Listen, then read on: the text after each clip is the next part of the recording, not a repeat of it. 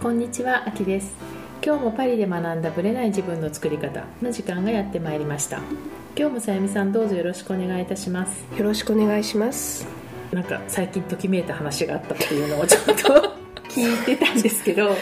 あのね。ときめきの話を。そうなんです。久々のときめき。久々のときめき。はい。はい、もうちょっと前のことになるんですけど、はい4月の末から5月の頭はい。の1週間なんですが、はい。私の次女がクラシックバレエをはい。習ってましてそのバレエの学校の企画でねはい。ロンドンに1週間のスタージュワークショップはい。に行くっていうのをその学長さんというか先生があの組んでくれたんですね。でそこの生徒さんと、まあ、あと希望者はいとその親も希望者は一緒に行けるんですけどもそのワークショップのツアーに私も参加したんです。はい。次女とあと私の息子もね、はい。あの息子も一緒に連れて一緒に3人で参加しました。そのロンドンのスタージュに来てたはい。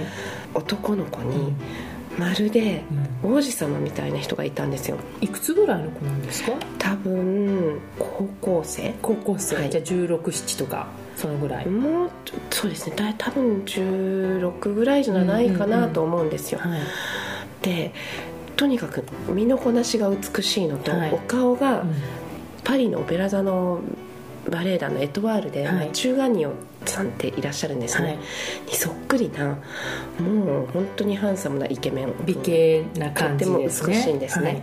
で久々にこんなイケメンを見たっていうか、もう王王子様系ですよねそうなん完全に。ですあの本当に王子様って感じ、なかなかそういう人周りにいないのでそうですね。普段。現代の今のね日常生活にはいないので、もうね心がときめいてしまって 何この美しいお母さんがときめいちゃったみたいな。そうなんです。うん。でも私たちも5泊6日だったんですね、はい。5泊6日一緒にお食事したり、ええ。毎朝一緒にみんなでダンススタジオに行ったり帰ってきたりとかみんなで一緒にちょこっとだけ観光したりとかそういうことでね結構一緒に時間を過ごした。うんうん。過ごしたんですね。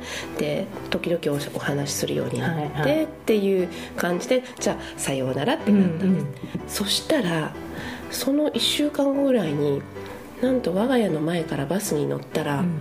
その彼が 乗ってたん王子が乗ってた。王子様が乗ってたの、うん。えーってびっくりして向こうもびっくりして「ボンジュー」とかって、うん。あの一応ご挨拶して「はい。なんでここにいるの?」ってうんその時も聞いたんですけど「あ僕はこれからバレエのレッスンに行くんです」なんて言って、うんうん。とても礼儀正しくて、はい。で私たちすぐ降りたので、うん。じゃあねってちょっと後ろ髪引っ張られるような感じだったんですけど、もうちょっとおおはおお話ししたかったわしたかったんみたいなだけど息子を連れていくとこがあったので、はい。じゃあここでさようならってす本当に12分ぐらいしかお話できなかったんですけど、でそれでまた12週間が経ち、娘をコンセルバトワーのねバレエのレッスンに連れて行った日があったんです、はい。そしたら娘をあの階段登って「じゃあねまた後でお迎えに来るねバイバイ」って手を振ってふっと下の方を見たら階段のところにまたその王子様がいるんですよ、はい。あれってな向こうが「ボンジュー」って話しかけてきて、うん。私もお返事して「なんでまたここにいるの?」とうん。聞いてしまったんです、そしたら僕はあのコンセルバトワで音楽をね勉強しててあの週に2回ほど機械音楽について勉強しに来てるんえじゃあダンスはどこでやってるの？って聞いたダンスはあのそのいつも行ってるバレエ学校でやってるんだっていうことで、じゃあいつもこの辺にいるのね？なんていう話をしててでもダンスもやって音楽もやってすごいすごい頑張ってるのねって、うん。うんとても好きだからっていう話をしてて、王子としたわけですね。もうねあのとても本当になかなかいないぐらいの礼儀正しさと美しさはい。なんですよ。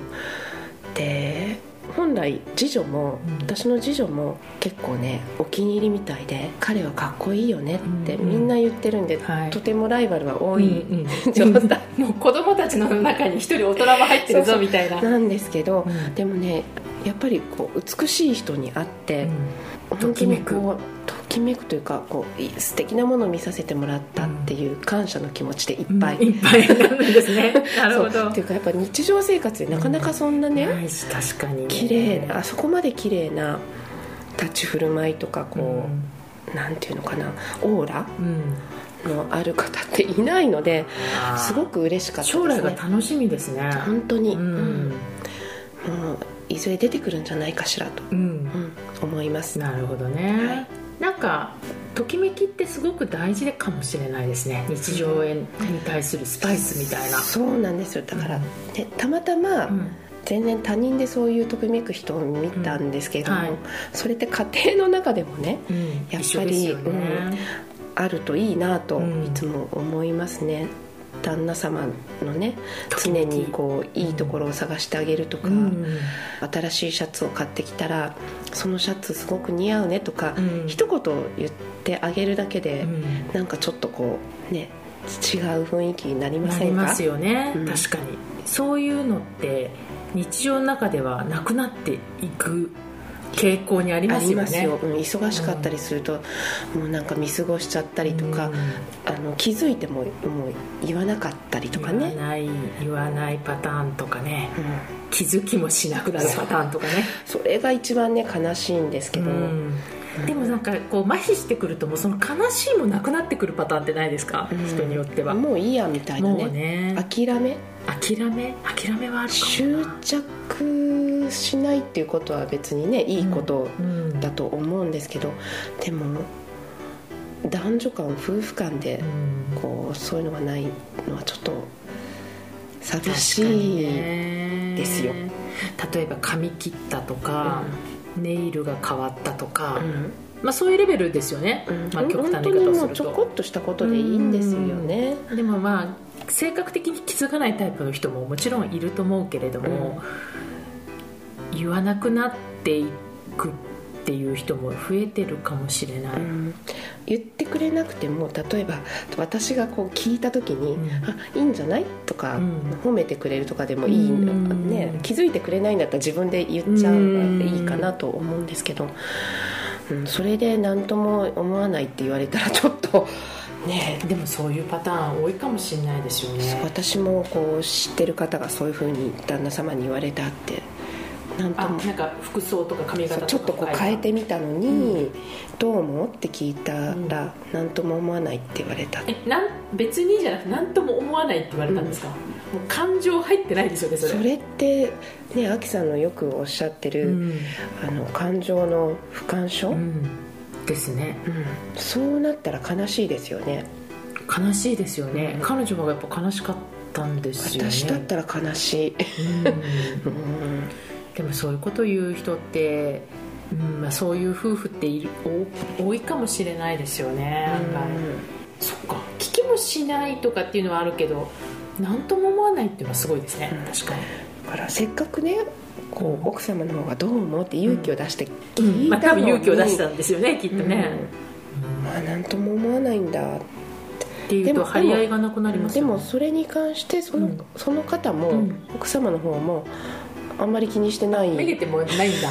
だそれもちょっと悲しいかなとも思うんですけど、でもお互いそうだから気にしない。気にしないんですよね多分。うん。だから別に彼女も別に気にしてないしうん。彼女も別に彼に対して彼の変化を褒めたりとかっていうところでもないのかもしれないですよね、いやーこれはもう完全にお互い様ですよね多分こういう人間関係って。鏡？鏡？に映ましさに鏡そういう意味で考えたら、うん。まあ子供とかも多分全く同じで、うんそういう変化に気づかなかったら向こうも全く変化に気づくはずはないですよね。そうですよね。うん。だからそういうふうに考えるとまあ多分旦那さんの場合はよく日本でケース、まあ、フランスもあるんだと思うんですけど子供にフォーカスが当たりすぎて、旦那さんが蚊帳の外になってるとかね。うん。そういうパターンはあるかもしれないですね、はい。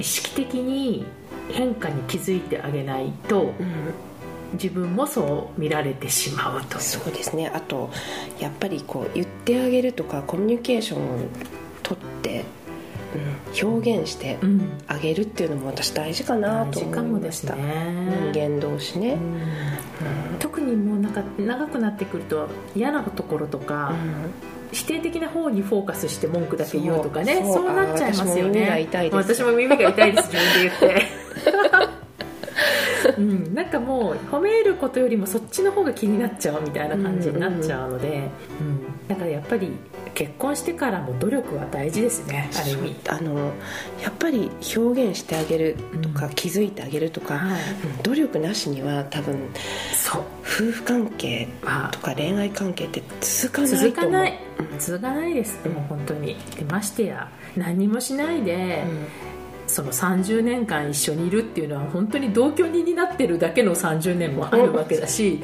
ね。うん。だからやっぱりちゃんといいパートナーシップで行きたいんだったら、うん。やっぱ日々の努力は大事ですよね。ねうんはあって感じになっちゃいましたけど2人して。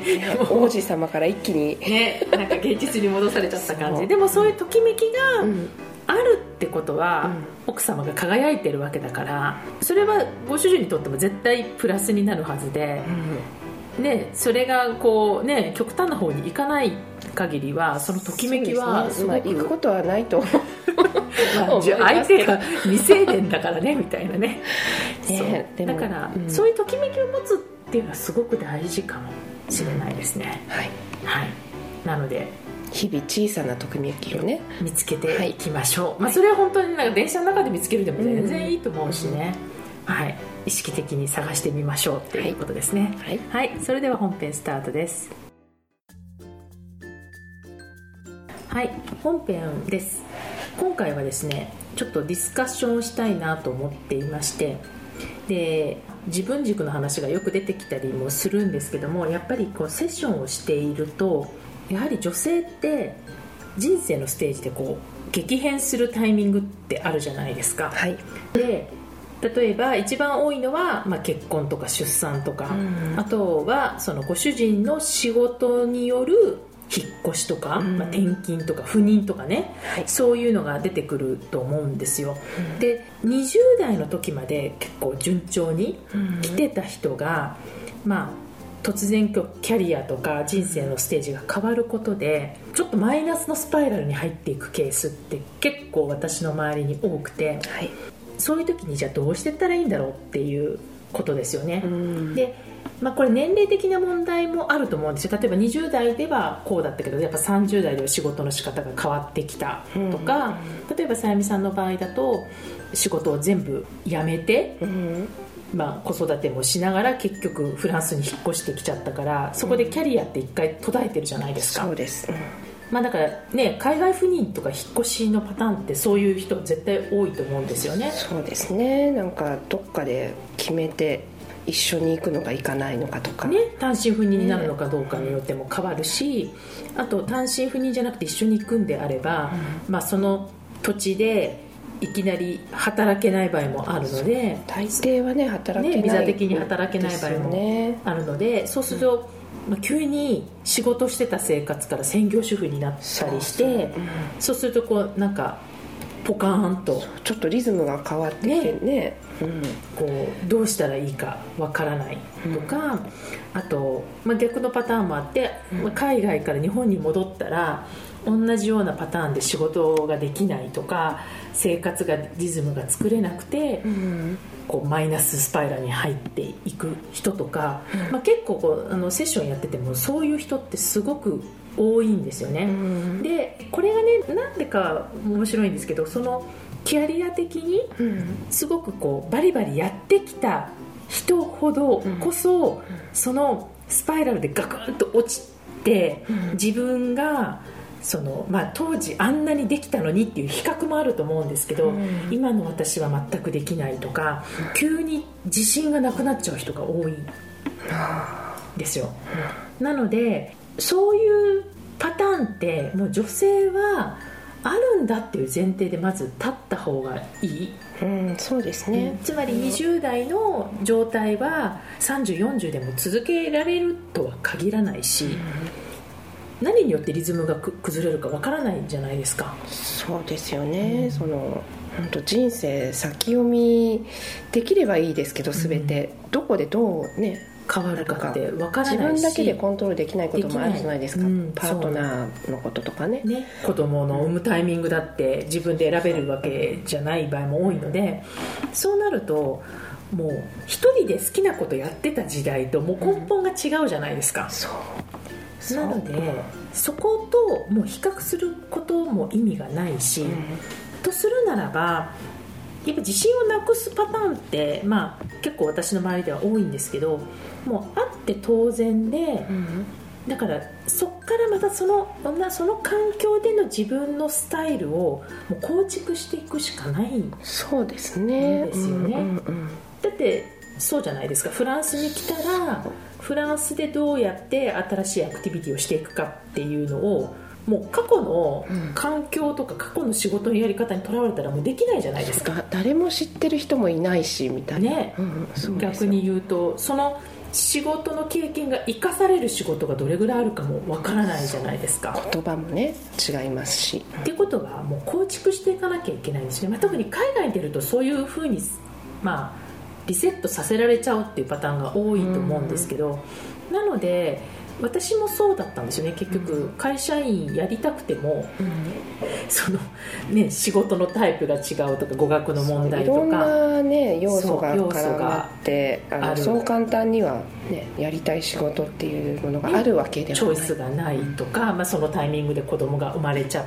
てるとか、うん、そうするともう過去の自分っていうのとは、まあ、そのつながってる場合はつなげても全然いいんだけれども、逆につなげることによってブレーキになってる人も多いんでその過去のキャリアにとらわれちゃうと、なので一からもう一回自分のその特徴とかその能力とかを見直してもう一回ごとに構築していくしかない。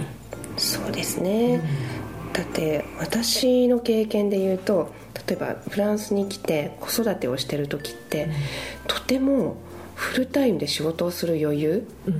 はなかったですよ。フランスで暮らしていくっていうこともやらなきゃいけないし、うん、いきなりって、ね、子供が7ヶ月の時に来たんですね、はい、こっちに、うん、子育てもしなきゃいけないし、うん、生活も慣れなきゃいけないし。どっちも新しいこと、うん。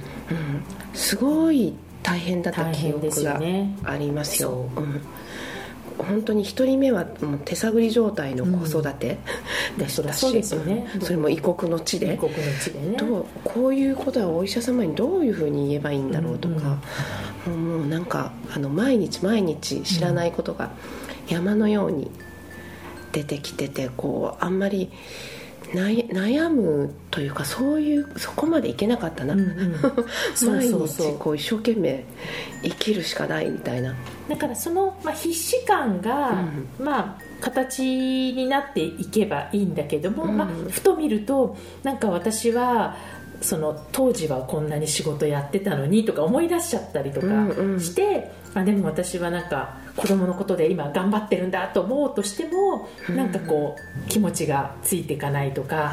でもそう感じた時期もありますよ、うん、やっぱり何かのきっかけでふっと。なりますよね、うん、だってほら片や自分が一緒に働いてた人が、ますますこうキャリアアップして輝いてるように見えるって、まあ、前回のね嫉妬の話じゃないけど、はい。はい、そう見えちゃう時ってあるじゃないですか、ね、うん。なのでやっぱり比較しちゃったりやっぱ自分に自信をなくしてしまったり、うん、主婦をずっとやってると今更またキャリアなんかできるのかしらとか思ったりとか、うん、そういうのはあると思うんですが、もうその何て言うのかな長い目で見てもうその時その時の自分のスタンスっていうんだかな基準、まあ、自分軸の基準ですよね、はい、を作っていって、うん、で私はもう毎回作ったらもう終わりじゃなくって常にアップデートしていかなきゃいけないって思ってるんですよ、うん、もう本当数年単位で。だって子供が今度大きくなったらまた変わるじゃないですか時間の使い方も。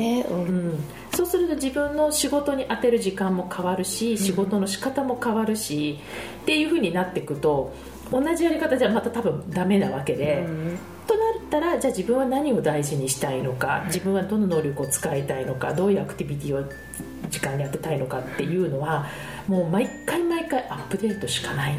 そうですね、うん、だからそこでネガティブになる必要は全然なくて、うん、もうアップデートする時期なんだって思って、うん、だから自分の日々の生活も楽しみながらじゃあ自分は次どういうステージで行きたいのかって考えるタイミングにしてほしいなと思うんですよね。はいぱね自信をなくすとね、うん、アクションが落ちるんですね、うん、まあ、考え方も落ちちゃうっていうのもあるんですけど、えー、だからその落ちている時間をその構築する再構築する時間に当ててほしいなっていう、うん、落ちてばっかりじゃなくそう。そこにずっといないでっていう。ことですね。だからそのアクションはどんなちっちゃなことでもいい。なんかこう誰かに会いに行くでもいいし、うん、なんかの勉強してみるでもいいし、うん、でもその勉強もフルタイムではできないわけだから、はい、ね、5分でも10分でもできるでもいいし、もう一回自分の基準とかその自分のマイナスになってるのプラスになるような、うん、まあ、マインドをもう一回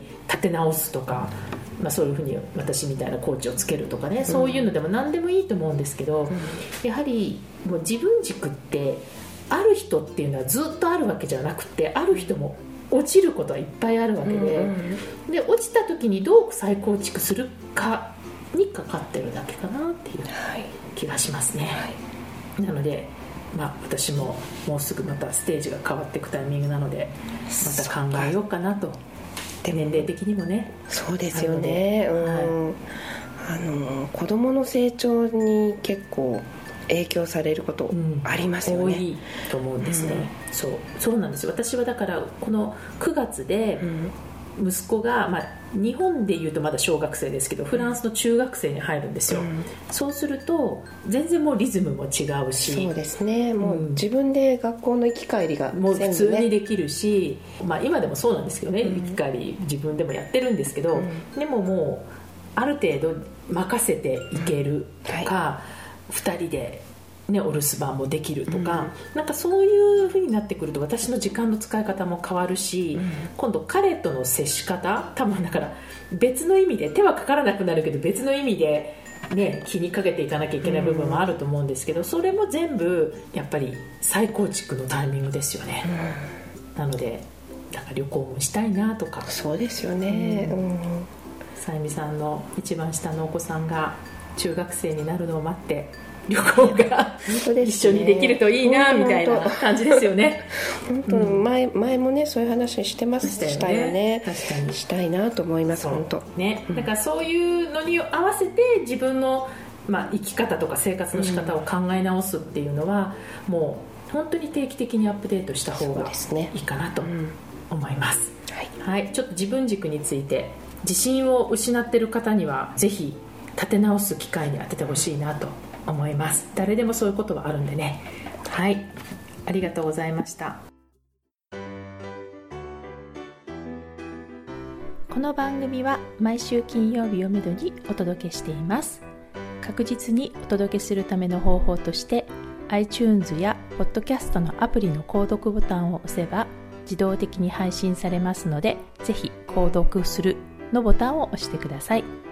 また皆様からの質問や感想をお待ちしています。オフィシャルサイトはパリプロジェクトで検索していただきお問い合わせから質問や感想をぜひ送ってください。オフィシャルサイトから LINE アットやメールレターで有益な情報をお届けしているのでこちらもぜひ登録してくださいね。また次回もパリで学んだブレない自分の作り方をお楽しみに。秋でした。